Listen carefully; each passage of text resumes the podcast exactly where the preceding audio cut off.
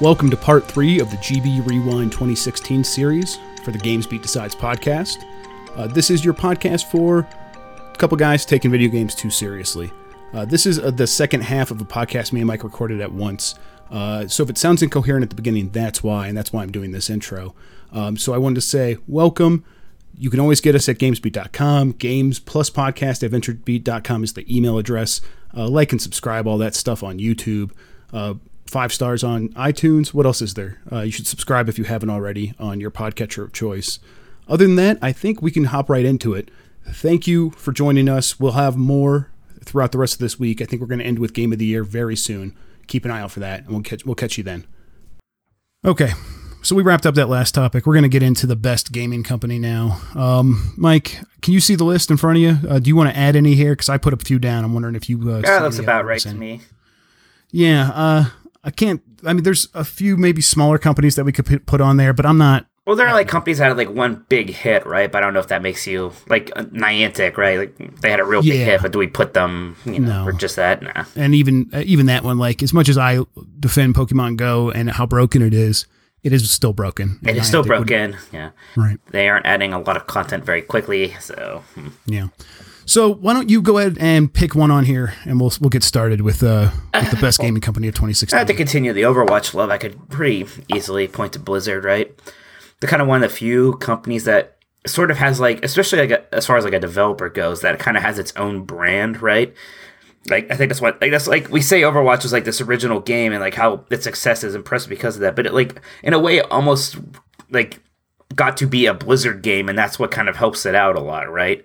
Like they're the only company that could have their own launcher for that basically just works like four like what five or yeah, six games that are on there. And Yeah. nobody really minds.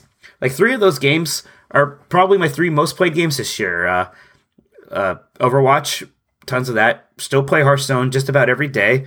And I've been playing World of Warcraft every day since a couple months before Legion came out almost. So, Mm-hmm. yeah. And maybe I'm just like, these, these games just happen to speak to me, but. Uh, Well, I don't think know- you're alone. Like no, I clearly- think I think you're not. Hearthstone's very popular. I think Overwatch is very popular. I think World of Warcraft has maybe you know they don't release those numbers anymore, so it's hard to tell. But I think it had a it, the reception to Legion seemed to be very positive for um, you know a twelve year old MMO. Yeah, uh, I th- and I think what you said about them being like one of the only companies that can have their own launcher and get away with it. Like, I think I have Origin on my PC. I think I have UPlay. I think I have um, what's the one from Epic? I, think, I, don't, I don't I don't even know what they call it. I think I have that on on here, and I never open those. They're never open. If I have to open them, I'm like I get real bummed out because I'm like, oh god, I don't want this stupid thing there. But Battle.net I have open all the time, uh, and that and I I don't even know if I was necessarily necessarily like that before Overwatch. I played Hearthstone a lot in 2015. Um, I, I fell off in 2016, but with Overwatch I've had it open all the time, nonstop, and now I'm like starting to be like, okay, I'm gonna play some more Diablo. I haven't played that in a while. Um, things like that, and I, I, I don't mind it because. Oh, Yes, it's clear that they are putting so much work into their ecosystem, into their games, and uh, yeah, it- it's and that's kind of what I want from a gaming company too. Um, when I think about like my relationship with a company that makes games, like I don't know what that means most of the time, but with with with with Blizzard, it's a little clear, a little more clear. Like yeah, they're making this environment where I can just go and play these excellent games at any time, and yeah, I really appreciate that. Uh, Nintendo's interesting because it, it seems like they're on the cusp of like having a really big year, and they, No, they and did they have a big year in some ways here, right? Yeah, they had a good 2015, and now in 2016, I think it was hard to like do that two years in a row, especially as they're getting ready to release Well, something new. Yeah, they had a real good software year in 2015 with No, uh, yeah. Mario Maker and Splatoon. This year, it's just yeah, because they didn't really release any like super great games. No. Um, you know, you know, like a new Pokemon and, and whatnot. But the NES Classic Edition was awesome. Um, that was like just one of my favorite things in the year. Just that idea. Like, just Mm-hmm. hope to see more of that. You know, them finally doing all their mobile stuff. You know, Miitomo, the kind of the small experiment, Super Mario Run going a little bit more all out, and then just like all the Switch reveals kind of ramping up. So yeah, I think some of that stuff was really cool, but next year could be the big year for them. Yeah, I think right now they are on the upswing. They are building buzz. Uh, they might be the most interesting company in 2016. I think Nintendo. Um, they're doing the stuff that is the most uh, kind of out there in one regard and exactly what I want in another. With the like you said, the NES Classic is, is very cool idea. They executed it well, and really they did a better job than any other company that had tried to make these mini versions of their old consoles before. Um, uh, the, the the HDMI output works really well. It doesn't it hasn't it doesn't make the game look uh, any of the games look blown out or terrible. They executed on that great. perfectly. Yeah, and then um yeah, like the, the Switch reveal and the build up to that has been. I mean, they've only done a little bit, but it has been really well handled uh, by their PR staff and and just kind of getting the buzz out there and then going on Jimmy Fallon. Um, all that stuff's working for me, and I am, am liking it a ton. But yeah, I think what you're saying about 2017 probably being the year where all this stuff pays off. I agree with that. Sony and Microsoft are interesting because it's like they had very similar years, right? Yeah, They're almost and they kind of can- cancels each other out almost. I feel like right? It's like you know they had a couple first party things. Most of it was third party stuff. Um, you know they both like made their um, they both released like an updated version of their hardware. Although you know Microsoft's gonna have like the more updated one next year. Sony had VR, which didn't seem to make much of an impact yet. Yep, I mean- right? no. Yeah, I mean, like the the the one thing that maybe sets them apart was just like one game. Uncharted Four was definitely the best console exclusive this Right. year. And I mean, I, I, I liked Forza Horizon 3, but it's no Uncharted in terms of how many Oh, people sure. like, it. like I mean, I like Forza Horizon 3 better, but I, I recognize that more. Yeah, I recognize that more people uh, definitely see Uncharted 4 as this prestige game. We didn't uh-huh. talk about that space game that everyone got upset about for best new game universe. What was that? Oh, God, No Man's Sky, you're right. the name, universe too. It's right in the name. It is literally universe. It's huge, just billions of oh, planets, Jeff. Oh, but so yeah, it's like yeah, but like neither Sony Microsoft seem to have a standout year. It's just kind of like you know, all right, You know, I think they both had very good plan years, for though. year three. Go. Yeah, they yeah they're they're executing on the strategy they set up in 2013 uh, precisely, and their and their deviations in terms of Xbox One S, PlayStation 4 Pro, and PlayStation VR. Those are the things that I don't think got anyone excited. Like Xbox One S, I think actually got more people excited than I, either of the things that Sony did, and no one was still was actually that excited about the Xbox One S. I think people had more questions about the things Sony was doing, and that's a problem for a company that is in the lead uh, in the way that Sony is. Um, but outside of those those sort of deviations from their plan, they are doing exactly what I expected them to do when I bought my PlayStation 4 and bought my Xbox One. And for me, that doesn't really put you at the top of the best gaming company list in 2016. Um, Right. let's see. I want to talk about Devolver Digital a little bit. They had a they had a, a bunch of good games. Uh, I just think that they are kind of doing. I'm, I'm going to try to bring up a list of actually what they released this year. Uh, but they are like one of the growing smaller publishers in like the indie space where they are. Um, I'm trying to get the actual games here. Um, where they are like they're not a AAA company. They are doing smaller things and they're doing that purposefully. That's their mission. And we kind of lost that with, with companies like THQ falling out and um, other mid-sized companies, Midway, like years and years ago, Acclaim. Like these are companies that we don't even talk about anymore because they haven't been around for years. And I think finally, finally now Devolver's starting to move up into that space. Um, I, I don't necessarily know if that makes them competitive with a company like Blizzard or a company like Nintendo. Um, but it's still, it, I'm glad that someone is kind of taking over, maybe not necessarily mid tier games, Sure. but kind of going all out with indie games and like triple I or whatever the hell that is, um, for, uh, yeah, like high end independent games. Sure. Why, why do you have Um, Valve on this list? I just feel like Valve uh, probably should be on the list so we could be like, what is Valve doing? Oh. I just want to ask, Mike, what's Valve doing? Uh, they're making Steam Wars. Uh, they did do a very big update to Dota 2 recently, which is not really my cup of tea. They put a lot of work into that. Um, and then I don't know. I, I guess what are they doing? This Steam Machines actually happened, right?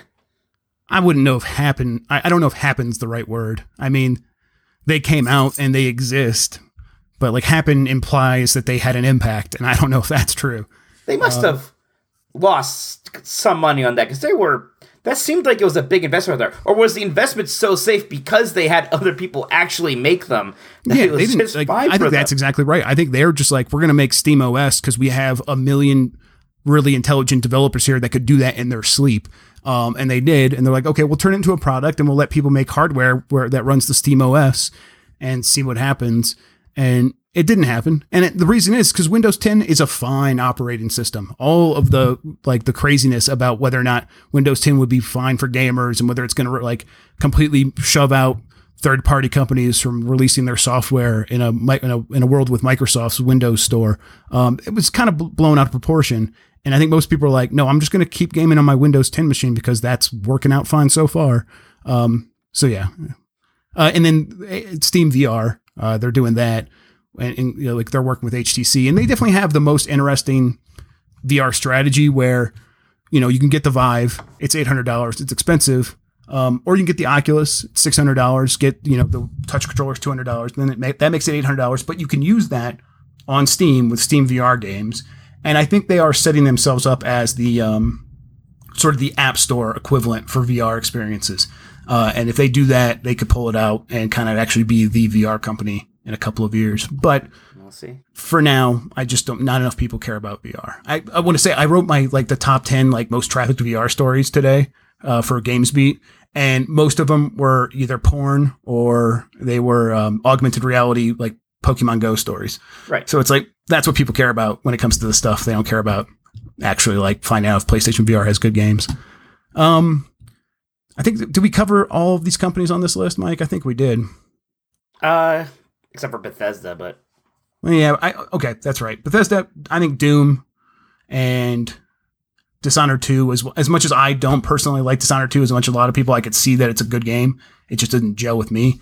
Um, I, I think they are still being very interesting in their release strategy where they are kind of releasing sequels that are very good. They build on on their you know their foundation, and then they're also releasing either upgrades or updates to ser- franchises like Doom, or, or, they're introducing entirely new things. Um, you know, they're going to have Prey next year. I think they're again they're one of those these interesting companies, but. Uh, if I compare them like side by side with Blizzard, I, would probably go with Blizzard still. Yeah, that's the, I think that's what comes out to is like I don't think anything tops Blizzard for me. Yeah, so I mean, I think I mean we I think the ones we were highest on were Blizzard and Nintendo. Um, I mean, and I'm they're doing such a good job maintaining so many games with content and also releasing a major game in Overwatch. It's it's hard to top that year. Yeah, I think so, and I think um, the game I feel like the strongest about like uh, in terms of its future um, over the over 2017 and 2018 is Overwatch. Um, and I think that has a lot to do with my confidence in Blizzard and what they've shown they can do this year and with all their other games. So yeah, uh, I mean, it was a Blizzard kind of day on this podcast, Mike. Overwatch and Blizzard kind of went into our two topics today. Um, I, but I think that's going to wrap it up. Do you have any other thoughts on best gaming company of 2016? Nah, it's Blizzard. Pretty, yeah, I think I just kind of all a big Blizzard love fest, I guess. But there it is. Yep, that's that's how it works out sometimes. Um, all right, yeah. So that's that's gonna wrap it up. So I think we did best new gaming universe was Overwatch. The best gaming company was Blizzard. Uh, we're gonna get out of here. We're gonna have one more kind of game of the year podcast. I think go up this in this feed. Um, and that should be the actual game of the year discussion. And then we'll have a most anticipated of 2017. So look out for those. Those are coming still this week thanks for listening. I want to say, everyone, um, again, you can get us on gamesbeat.com for more. You can email us, games plus, uh, plus podcast at venturebeat.com. And Mike, why don't you tell everyone where they can find you? you can find me at Tolkoto on Twitter, uh, writing at GamesBeat all the time, and at EB Podcast on the Exploding Barrel Podcast. That's the other show I do with my brother AJ about video games and some other things, but mostly video games. And I'm, uh, here we go. Jeff Grubb, Poop Butt, Fart McFarty's P Man CGI face on Twitter. Um, at least that's what it says in the show notes. I what I remember is I'm just Jeff Grubb on Twitter, but oh, apparently strange. Jeff Grubb poop. It, You've always been Jeff Grubb. That other stuff. Yeah, poop butt fart McFarty's P Man CGI face, right? And I sometimes make videos on YouTube. You can get that at youtube.com forward slash Jeffrey Grubb. Um, we'll be back, like I said, and then we're gonna have a regular show probably in the new year. I'm gonna have a baby soon. Like I've been, I keep hinting at. Uh, that's gonna happen, and eventually we'll have to figure out what happens with the podcast while I'm gone. Um, but until then, you know, thanks for listening, and we'll catch you guys next time. And uh, you know, no cats. Mm, that thing about the cats.